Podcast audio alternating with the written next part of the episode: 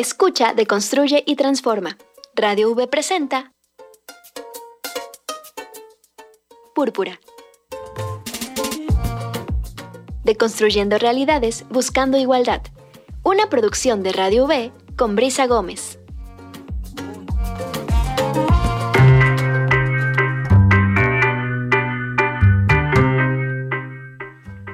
¿Qué tal? Muy buen día. Les damos la bienvenida a esta emisión de Púrpura este 21, 21 de septiembre. Ya estoy perdiendo las fechas. Es 21 de septiembre y estamos en el marco del mes de la protección civil. Ustedes recordarán que en 1985 despertó la sociedad civil en México enfocándose enfocándose en cuestiones de protección civil y a partir del sismo del 85, bueno, pues empezó a haber una conciencia de la necesidad de implementar la protección civil para... Eh, primero para la atención de desastres y después se fueron dando cuenta de la necesidad de prevenir esos desastres. Entonces ahí fue donde se eh, implementó a nivel nacional el Día de la Protección Civil y bueno, después vino el sismo del 2017, 2022, todos el 19 de septiembre y por eso esa fecha es emblemática y no quisimos dejarla pasar porque pues aquí que vemos todo con perspectiva de género, vamos a hablar justamente de la protección civil con perspectiva de género. Y hoy, bueno, pues además, antes de empezar, queremos hacerle una felicitación a Soledad Macías, que está en los controles. Hoy es su cumpleaños y bueno, la estamos festejando aquí. También tiene visitas, ya le trajeron flores. Entonces, a través de las redes sociales, si quiere mandarle una felicitación a Sol, por supuesto.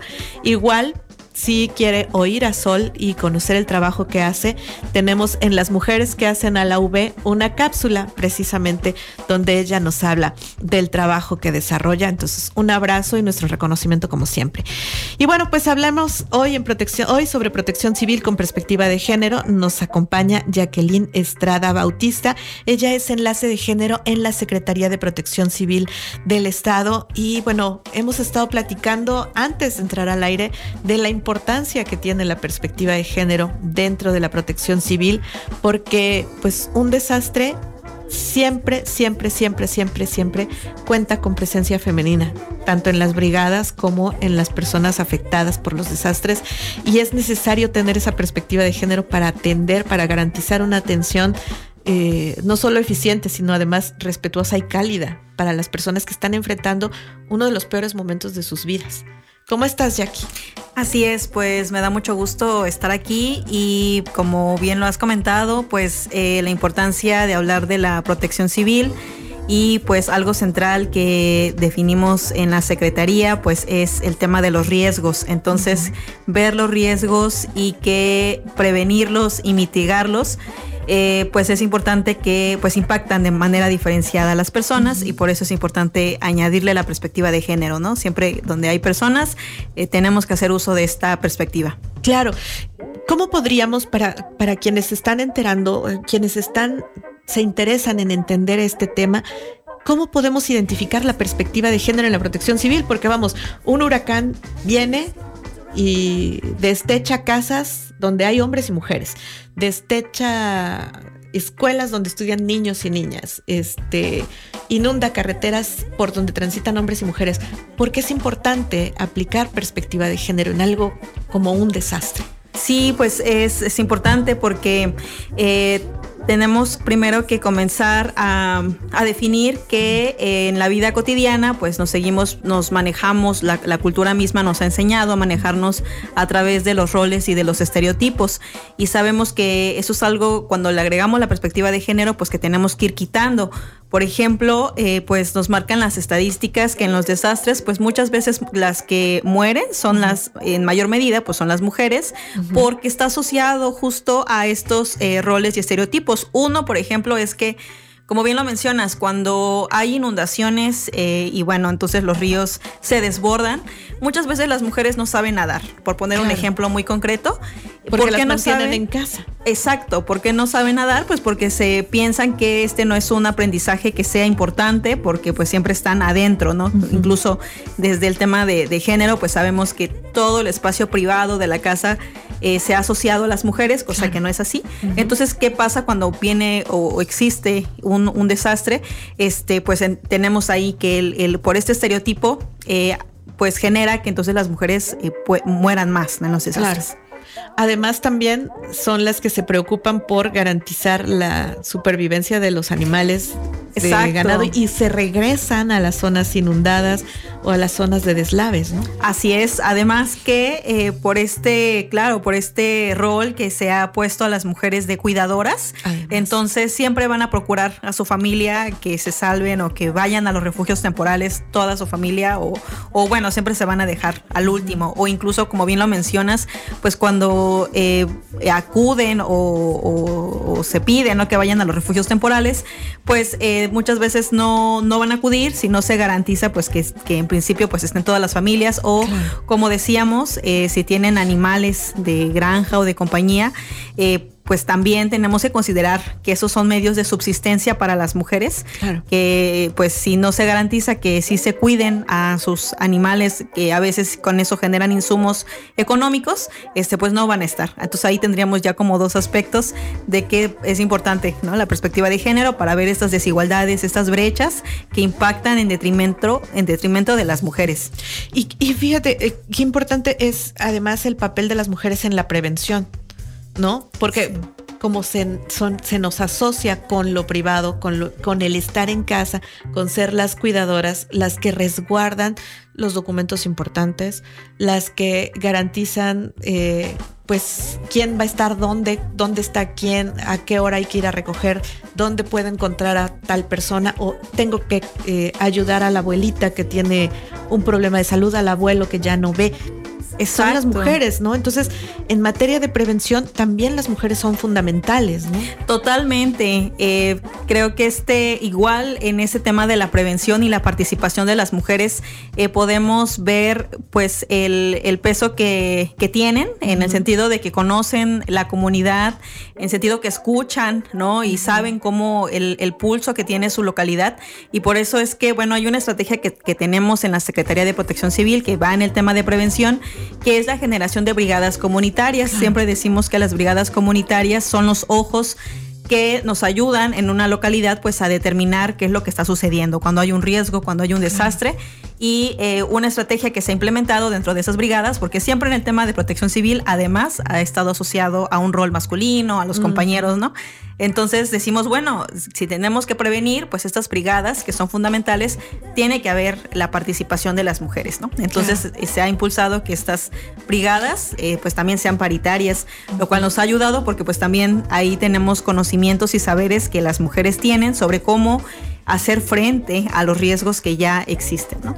Claro, y justo en ese sentido eh, son las que conocen la comunidad, ¿no? Sí. Las que tejen estas redes con otras mujeres y que saben justamente eh, cómo llegarnos unas a otras, ¿no? Exacto. Entonces, eh, a partir de, ahí, de generar esta, esta red, eh, y bueno, en que estén las mujeres no solamente desde estos pues discursos de la inclusión, ¿no?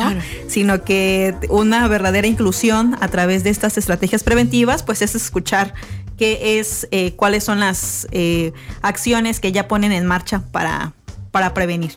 Claro. Y bueno, vamos, eh, hay, hay, hay, unas cuestiones que creo que es importante que mencionemos, pero vamos a platicarlo regresando en el siguiente segmento, y es las mujeres no solamente desde el punto de vista de la prevención, sino cómo enfrentan las mujeres la situación de, desastre y cómo lo enfrentan los hombres también, ¿no? Y cómo viene después del desastre el manejo de cuestiones como el estrés postraumático, las reconstrucciones, todas estas cuestiones que también son vistas desde la protección civil, pero que eh, terminan enviándose también a otras áreas, ¿no? El área de la salud, el área de desarrollo. Pero platiquemos de esto regresando, ¿te parece? Claro que sí.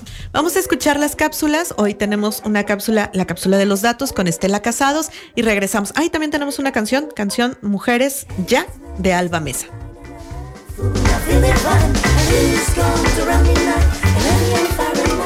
Púrpura, deconstruye y transforma. Púrpura, deconstruye y transforma.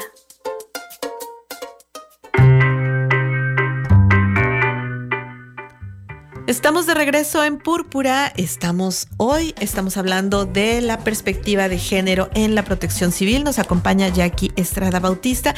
Ella es enlace de género de la Secretaría de Protección Civil. Y bueno, hemos hablado de un panorama de la situación de la protección civil y las mujeres dentro de situaciones que pues, Veracruz no está exento. Tenemos eh, todo el tiempo tenemos situaciones de desastre por cuestiones de naturaleza, por eh, eh, cuestiones ocasionadas por el ser humano. Exacto. De todo pasa, ¿no? Aquí de todo nos pasa. Cuando no hay un accidente en carretera con un vehículo eh, que transporta sustancias peligrosas, hay problemas en refinerías, hay problemas, hay inundaciones, desbordes de ríos, eh, bajas temperaturas, altísimas temperaturas. Todo nos pasa. Y ahí en eso radica la importancia de tener perspectiva de género en las situaciones de desastre. Y hablábamos un poco eh, hace un momento sobre la importancia de la prevención con perspectiva de género, el tomar en cuenta la voz de las mujeres, en identificar el papel que tienen las mujeres en la comunidad dentro de los planes comunitarios de protección civil, de los planes familiares de protección civil, ¿no? Exacto, y, ahí, este, bien lo decías, en Veracruz, pues como atraviesa de norte a sur, pues tenemos diferentes eh, tipos de riesgos. Y algo que, siempre comentamos es que los, que, bueno, que los desastres pues no son naturales, ¿no? Eso lo, hemos visto. Y que entonces el riesgo, cómo vamos construyendo el riesgo, porque pues eh, también esto viene asociado eh, tenemos esta noción de eh, las personas en situación de vulnerabilidad. Claro. Que sabemos que las mujeres no es que seamos vulnerables per se, sino que nos han puesto o se nos ha impuesto esa pues ese, ese papel ¿no? de, vulnerabilidad. Sin embargo, eh, además de, las mujeres que pasa, por ejemplo, con otras mujeres de mayor edad o las mujeres que tienen alguna situación de discapacidad, tratamos también de enfocarnos mucho como en esta, en, en, las, eh, en una perspectiva diferenciada, ¿no? Y es por ello que eh, vemos que las mujeres en las comunidades muchas veces no observamos los liderazgos que ya ejercen, por ejemplo, ¿no? Entonces, estos liderazgos que, tienen, pues también nos, nos ayudan entonces a, reconocer, eh, a transmitir las medidas preventivas que tenemos en, protección civil.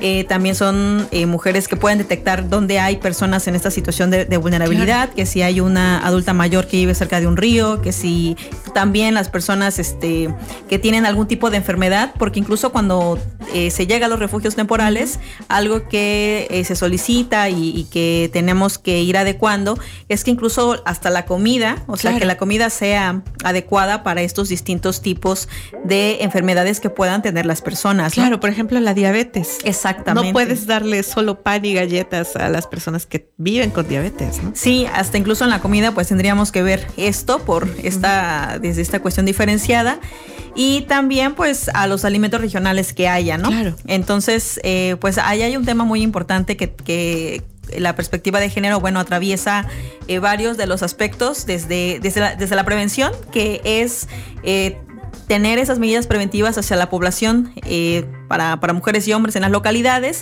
pero incluso también el que podamos emitir estas recomendaciones en las, en las poblaciones indígenas, ¿no? Entonces, para emitirlas, pues también tenemos ahí que usar estas eh, que estén en las, en las lenguas indígenas y entonces, bueno, ahí hay una, hay una labor, eh, pero también pensamos, estamos hablando de, de las personas que, que son sordas, por ejemplo, que no escuchan, pues generar otro tipo de alarmas, ¿no? O sea, alarmas visuales. O sea, entonces por eso es cuando vamos a las localidades este, y, y, mencionamos en las brigadas, pues es eh, importante que desde los datos tener censos, ahí nos apoyamos obviamente con las direcciones municipales de protección civil y hacer la vinculación porque en los municipios están las direcciones municipales, pero también eh, tratamos de hacer esta vinculación con los institutos, porque si bien las direcciones municipales sabrán eh, de protección civil, sabrán todo el tema de riesgo, pues no tienen incluida esta, la perspectiva de género. Y también pasa que los institutos municipales pues tienen el tema de la violencia y saben el ABC de cómo atender,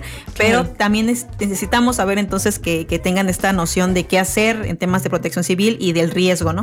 Bueno, entonces hemos hecho esta vinculación para que este, bueno, para que esto pueda para que puedan impactar, ¿no? Claro.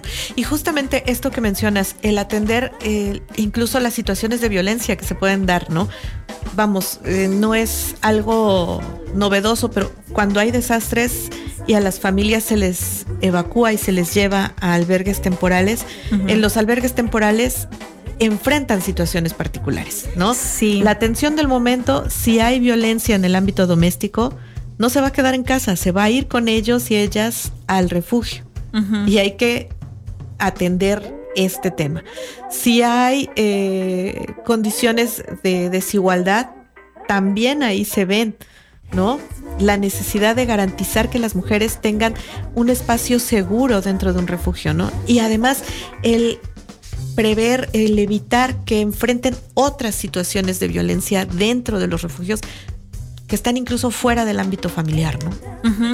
Sí, eh, justo también otra cosa que, eh, que, viene de la mano con lo que nos comentas es que todo lo que no se hizo antes de un desastre o de la emergencia no se va a poder lamentablemente como en ese momento atender, resolver, va a ser muy difícil, ¿no? Entonces por eso es esto la importancia de ir viendo el, tema de la prevención, tejiendo. Y y ahí es que cuando se, cuando se habilita un refugio temporal, en principio, eh, siempre combinamos a que no sea una, una escuela, ¿no? Porque no sea una escuela como un, como un, inmueble, inmueble donde eh, se ocupe como refugio temporal porque ahí estaríamos también negando el derecho a la educación de las infancias, ¿no? Sí, claro. Entonces ya cuando tenemos el inmueble que se va a habilitar para refugio temporal, estamos eh, eh, previendo ¿no? que existan desde espacios, algo tan sencillo, desde espacios separados de los del baños, la señalética de que haya baños y regaderas para mujeres y hombres, que haya espacios privados. Eh, que haya un módulo de información en temas de salud, ¿no? entre el sistema de salud, pero también espacios, eh, bueno, decíamos ya el tema del, refugio temporal, un espacio para animales de granja y de compañía, también para infancias, porque otra perspectiva que hay cruza es que, bueno, pensamos en las familias, pero eh, que existan espacios, un espacio recreativo para niños y niñas y que también eh, viven una especie de, pues, de estrés durante la emergencia, ¿no? Claro, claro. Entonces ahí también este, tenemos que, prever estas cosas y claro, el tema de la violencia, ¿no? Eh, evitar que, eh, que, se vuelva a reproducir porque durante la emergencia existen, se denotan estos tipos de problemas, ¿no? La violencia sexual, la violencia física, eh, por lo cual, eh, sí tenemos que asegurar eso, ¿no? en vinculación, por supuesto, con las instancias que, manejan estos temas. ¿no? Claro, por supuesto. Pero siempre es importante justo esa perspectiva, ¿no? Incluso comentábamos fuera del aire eh, las necesidades particulares, ¿no? El contar con toallas sanitarias. Claro. los kits de aseo personal, lo que decías, ¿no? Regaderas garantizar que haya abasto de agua potable para el baño, ¿no? Sí, lo que vemos también al, habilitar un refugio temporal es que eh, tanto los eh, servicios, los servicios fundamentales de, luz, agua, eh, y que de infraestructura, claro. temas de infraestructura, rampas. Ah, bueno, y volví al tema de los censos, que en las localidades es importante contar con, cuando se hacen las brigadas, pues hacemos un pequeño censo de cuántas mujeres y hombres hay en la localidad, eh, pero también eh, el tema de la orientación sexual, claro. personas con discapacidad, eh, personas que no hablen español, entonces, porque todo esto va a jugar en contra cuando exista una emergencia. Y por ende también, este, cuáles son los saberes que se tienen en la comunidad, cuántas personas tienen algún tipo de, que ofrecen algún tipo de servicio que pueda ayudar durante la emergencia. Y entonces todo eso este, nos va a ayudar entonces cuando se habilite refugio temporal en determinada localidad, este, contar con esas, con esas herramientas, ¿no? Con esos eh, servicios de infraestructura, de rampas, por ejemplo, si es que hubiera eh, eh, personas con discapacidad en la localidad, que se pueda, que puedan tener, ¿no? A nivel de, infraestructura y los servicios básicos. Claro, esto justo es bien importante precisamente para darles la tranquilidad de que pueden dejar los hogares que están siniestrados y estar en una estancia segura Claro, decíamos también, bueno, ustedes les invitamos también a, que entren a la página de la Secretaría de Protección Civil del Estado de Veracruz, porque también van a encontrar el Atlas de Riesgo, Así es. que desde la Dirección de Prevención, que es el área encargada de emitir estas recomendaciones de manera diferenciada para las infancias, eh, también eh, para las personas LGBTIQ, que también cuando van a un refugio, pues viven eh, ciertas discriminaciones y, y demás. Eh, pero también podemos encontrar dentro de la página de la Secretaría, pues el Atlas de riesgos, donde podemos ver algunas, eh, comentaba esto, de las capas de eh, en Veracruz, donde están los municipios con jefaturas femeninas y que podemos entonces combinar con los riesgos, qué riesgos están asociados a estos lugares y que, y que bueno, entonces ahí podríamos ver las necesidades que se requieren para, para determinado lugar, ¿no? Claro. Vamos a platicar ahora sobre esta perspectiva de género en la protección civil una vez que el desastre ya pasó que también es bien importante porque viene el momento de la reconstrucción y viene el momento en el que la protección civil se aplica en esa reconstrucción, en esa planeación y porque es importante el punto de vista de las mujeres, que son las que utilizan el espacio público, el espacio privado. Pero vamos a hacer una pausa, vamos a escuchar historias compartidas con Gisela Pérez y regresamos.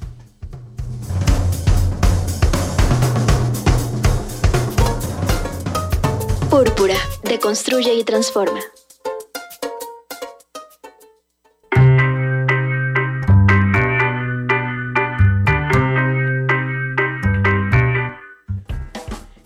Regreso, estamos en, estamos en Púrpura. Le agradecemos, por supuesto, a Gisela Pérez que nos comparte esta cápsula de historias compartidas y nos da, como siempre, muchísimo gusto escucharla. Estamos hablando de la perspectiva de género en la protección civil en el marco de este Día Nacional de la Protección Civil, septiembre, el mes de la protección civil y todas esas cuestiones que ocurren. Y bueno, Veracruz no es la excepción. Veracruz, un 15 de septiembre se inundó Tlacotalpan un 18 de septiembre se inundó San Pancho hace algunos años y, fueron situaciones de desastre tremendas. O sea, fueron prácticamente un mes que las comunidades permanecían bajo el agua y las familias desplazadas, albergues con necesidades particulares, pero eso deja lecciones importantes. Viene el momento de la reconstrucción y aquí es donde la protección civil debe tener mano para, para apoyar las decisiones, ¿no? Claro. Y ahí viene la importancia de tomar en cuenta la perspectiva de los hombres y la perspectiva de las mujeres para reconstruir el espacio público y el espacio privado, ¿no? Así es. Eh, sí, y lo, que íbamos eh, diciendo al inicio, pues era cómo eh, ir quitando estas nociones que todavía prevalecen sobre lo que tiene que ser una mujer, lo que tiene que ser un hombre porque eh, cuando llega un desastre o cuando estamos frente a un desastre, eh, pues es fundamental eh, echar mano. Sin embargo, si no tenemos esta perspectiva, pues volvemos a entonces hacer como más grande esta brecha. Y en el tema de la, de la reconstrucción, lo que sí tenemos es que desde la perspectiva de las mujeres, pues vamos viendo cómo es importante eh, el tema de los cuidados, ¿no? Claro. O sea, el tema de los cuidados también, eh, cuando se habilita un refugio, eh, lo, que pedimos siempre, pues es que también se involucren los hombres, o sea, porque siempre se quedan las labores de cocina al cargo de las mujeres y entonces, bueno, volvemos a, tener estos roles que se, que se empiezan a, a reforzar. Entonces, después de eso, siempre comentamos, pues las lecciones aprendidas es que tenemos que ver más bien en función de las capacidades, ¿no? De lo que las, eh, las profesiones, decía, de, de los insumos que tiene la localidad y que en ese sentido, pues el que quitemos de lado, o sea, dejemos a un lado estos estereotipos, pues nos van a ayudar a que desde los saberes de las mujeres podamos reconstruir. Un tema que ha estado ahí central, pues ha sido el tema de los cuidados, ¿no? Que también los hombres, eh, pues no va a pasar nada si se involucran. Entonces, em, y bueno, que sí, que durante las emergencias hemos... Eh, decíamos también tras atrás antes que eh, cuando se, se entregan insumos, no se tomaba en cuenta que se entregaran insumos básicos. Eh, bueno, el tema de los pañales, pues es algo que, que, pues sí. se hacía, ¿no? Pero incluso eh, también el, cuando se entregan las, las botas, por ejemplo, que fueran de distintos tamaños, porque no solamente, incluso en, eso que se piensa, pues están de manera estandarizada, que las botas pues, solamente las van a usar los hombres, ¿no? Entonces también que hubiera eh, botas pequeñas para niños y niñas. Eh, y el tema de las toallas sanitarias. Claro. Sí, ¿no? y bueno, y que también durante estas emergencias, pues se vive, pues las, mujeres tenemos eh, y vivimos una situación particular que, es el tema de la menstruación, que también estamos desmitificando, ¿no? Claro. Entonces la entrega de toallas, pues tampoco eh, se había dado y que también cuando se entregan los insumos, pues muchas veces los compañeros temen entregar toallas sanitarias. Entonces hay que, combatirlo. Es muy curioso, ¿no? Sí. O sea, Sí. No, no entregar toallas sanitarias por pena, ¿no? Así es. O muy envueltas en papel o algo así, escondidas, ¿no? Sí, sigue siendo un tema tabú. Eh, y bueno, que se tiene que trabajar en doble sentido, ¿no? Entonces siempre creemos eh, pues en la Secretaría, pues que el trabajar hacia adentro, sabemos que todo el tema de la sensibilización es importante, pero eh, más bien el, lema o el objetivo es que, bueno, funcionarias y funcionarios sensibles, pues van a otorgar servicios diferenciados, ¿no? Servicios que, eh, pues que apelen a la igualdad, que apelen a romper estas brechas de desigualdad, ¿no? Entonces eso va a evitar que entonces tengas a alguien que no quiere entregar toallas sanitarias por un temor, ¿no? Claro. este tipo. Claro, y bueno, hablemos además de las personas que son brigadistas, que son quienes atienden las situaciones de desastre también. Los insumos para ellos y ellas, las botas eh, de campo para las mujeres para las mujeres. por ejemplo, en estas brigadas de combate de incendios. Ajá. ¿No? Los chaquetones. Sí. Que terminan siendo, de por sí son grandes, y para las mujeres terminan siendo gigantescos, ¿no? Que les dificulta incluso el poder manejarse en la emergencia, ¿no? Exactamente. Sí, todo lo que comentas, ¿no? El manejo durante la emergencia, pues, nuevamente se ha reforzado esta idea de que solamente los, hombres son los participantes, ¿no? Los que van a atenderlas. Estamos viendo que no, que estamos rompiendo estos estereotipos y pues que las mujeres se están incorporando. Entonces, eh, Sí, el tema desde las, pues algo muy concreto, desde las tallas, ¿no? las tallas de los eh, de los uniformes. De los uniformes, efectivamente, pues que, que estén, que existan diferentes tallas, pues va a ser importante. Claro, los cascos. Los cascos. Eh, luego también, bueno, que las eh, algunas herramientas de emergencia, los extintores, pues estén puestos en, o sea, en lugares, pues sí, estratégicos, pero también considerando que también va a haber, que sean accesibles, efectivamente. Claro, porque hay veces que están muy altos. Sí. Eso es lo que, gente que somos petit, sí. tamaño petit, no les llegamos o nos cuesta trabajo, ¿no? O sufrimos accidentes a la hora de descolgar los, extintores. Sí, y eso va, eh, comentábamos que esto de la perspectiva de género, eh, pues a lo mejor habrá las personas que nos escuchan, pues dirán, es que por todos lados escucho la perspectiva de género. Claro. Y es que es cierto porque siempre donde haya personas, donde haya mujeres, hombres, eh, identidades sexogenéricas, vamos a tener que hablar del, género, ¿no? Y siempre nos va a confrontar, evidentemente, pero eh, también eh, la perspectiva de género no es otra cosa más que observar, más que eh, tener el sentido común, el ponernos en los zapatos de otras personas, ¿no? y eso es lo que hacemos. Y para el tema que nos ocupa, que es la protección civil, que es la salvaguarda de la vida de las personas, pues tenemos que partir de que las personas no somos homogéneas, ¿no? Y partir que la diferencia, pues más bien nos enriquece, aunque también es un reto porque pensar desde esta manera diferenciada, pues implica que además de ver riesgos, o sea, y es potente cuando juntamos estas perspectivas, la perspectiva de la gestión integral del riesgo, junto con eh, la perspectiva de género, porque es un ver doble, ¿no? Un ver dónde están los riesgos y además pensar en estas poblaciones que han estado, pues, de manera histórica vulneradas, ¿no? Claro, claro, y sobre todo involucrarlas a todas y a todos en estas tareas, ¿no? Desde la prevención, la, el resguardo Exacto. de sí mismos, de sus familiares, hasta la atención de la emergencia, la reconstrucción, todo es importante verlo con esa perspectiva de género. En cada una de las etapas, efectivamente, se, eh, eh, bueno, está presente la perspectiva de género y, y también la participación de las personas que son eh, desde estos saberes, pues lo que tendría que... algo que ahorita se me está, estaba pensando es que en algunas comunidades del Totonacapan, por ejemplo, pues se hacen cuentos o se cuentan historias más bien sobre estos desastres. Entonces, desde ahí, pues la importancia, eh, claro, de tener esta memoria histórica de los desastres y cómo se, han enfrentado, eh, pero pues bueno, que existen varias medidas eh, para, para prevenir, ¿no?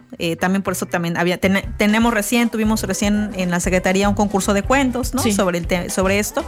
Y en Japón una práctica muy difundida es que existen como personas que cuentan cómo se vivió un desastre, pero también cómo se reconstruyeron. Claro. ¿no? Entonces eso también que pues se hace como una práctica de memoria histórica, eh, donde pues eh, en la reconstrucción es importante la participación de todas las personas y que tengamos esa conciencia de, poder prevenir. Claro, y una cuestión importante que yo te quiero preguntar, el asunto de las estadísticas con datos desagregados, no solo ah. por grupo de edad, sino por género, por expresión de género, por este, por todas estas cuestiones, lo importante que es justamente, ¿no? Sí, eh, y sí, es algo que que de entrada, pues en los municipios, bueno, que en la Secretaría lo evidentemente lo, tenemos, el tema de la desagregación de los datos, eh, y que podamos eh, tener esta, eh, pues esta visión de que en una localidad pues confluyen diferentes eh, tipos de personas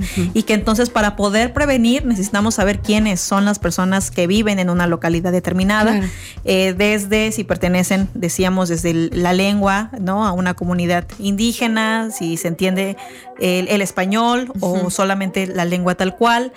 También la orientación sexual, si se definen eh, de una, pues sí, de una manera eh, personas lesbianas, eh, o sea, no heterosexuales, gays, efectivamente porque eso también eh, a la hora de instalar el refugio temporal, pues tenemos que garantizarlo, ¿no? La seguridad, porque puede haber estas situaciones de violencia dentro de esta exacto del refugio.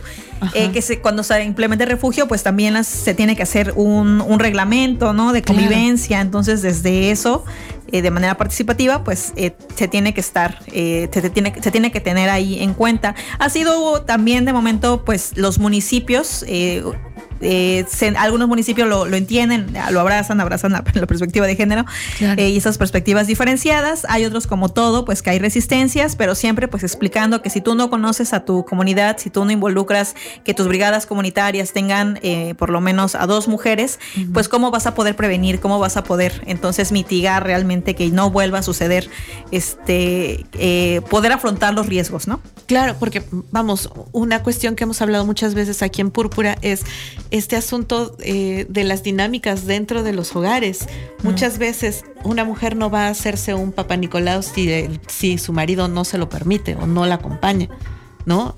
Cuando ocurren situaciones de desastre, al eh, pues dividir a las familias y organizar en grupos de hombres por un lado y mujeres por el otro para prevenir la, la violencia, también ahí hay que tomar en consideración este tipo de situaciones, ¿no? Sí, Sí, de entrada eh, el tema de la, de la, violencia que cruza no solamente los hogares, sino que se exacerba cuando hay una emergencia, eh, se ve pues de manera más palpable y que tendría que estar eh, o bueno, que se atiende, ¿no? Que se, debe de atender durante la activación de los refugios, ¿no? Y en ese sentido, una actividad que, que recién nos vimos en la necesidad de hacer fue generar un violentómetro comunitario con perspectiva de género, porque el violentómetro tal cual que conocemos aplica... el eh, Politécnico. Del Politécnico, el más famoso, eh, cuando ya lo observamos, eh, eh, queda excelente cuando abordamos el tema de la violencia con las mujeres, ¿no? Claro.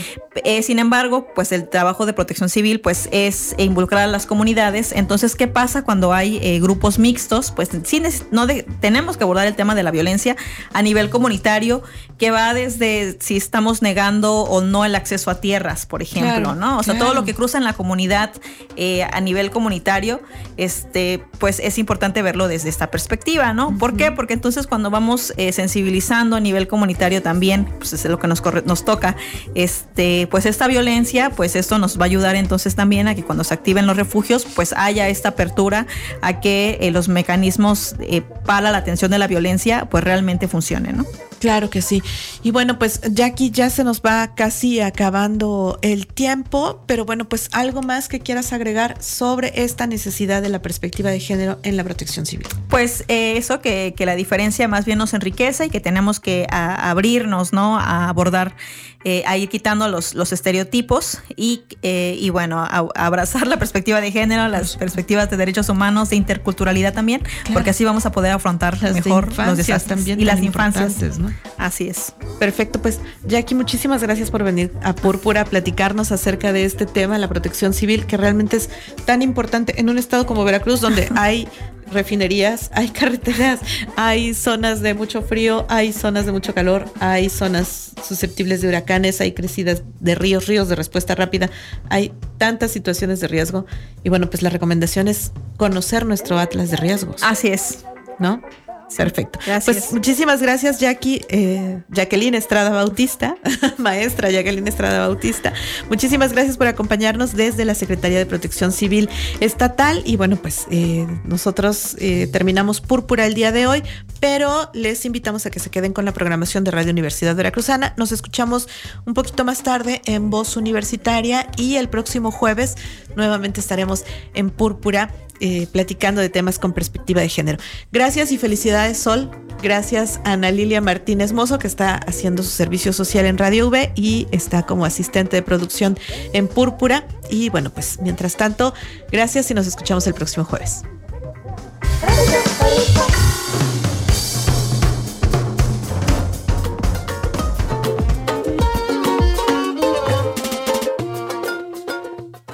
Las distintas realidades con perspectiva son contadas en púrpura.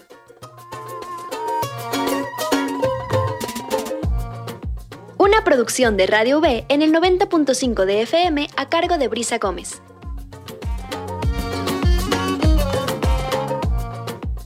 Nos escuchamos la próxima semana.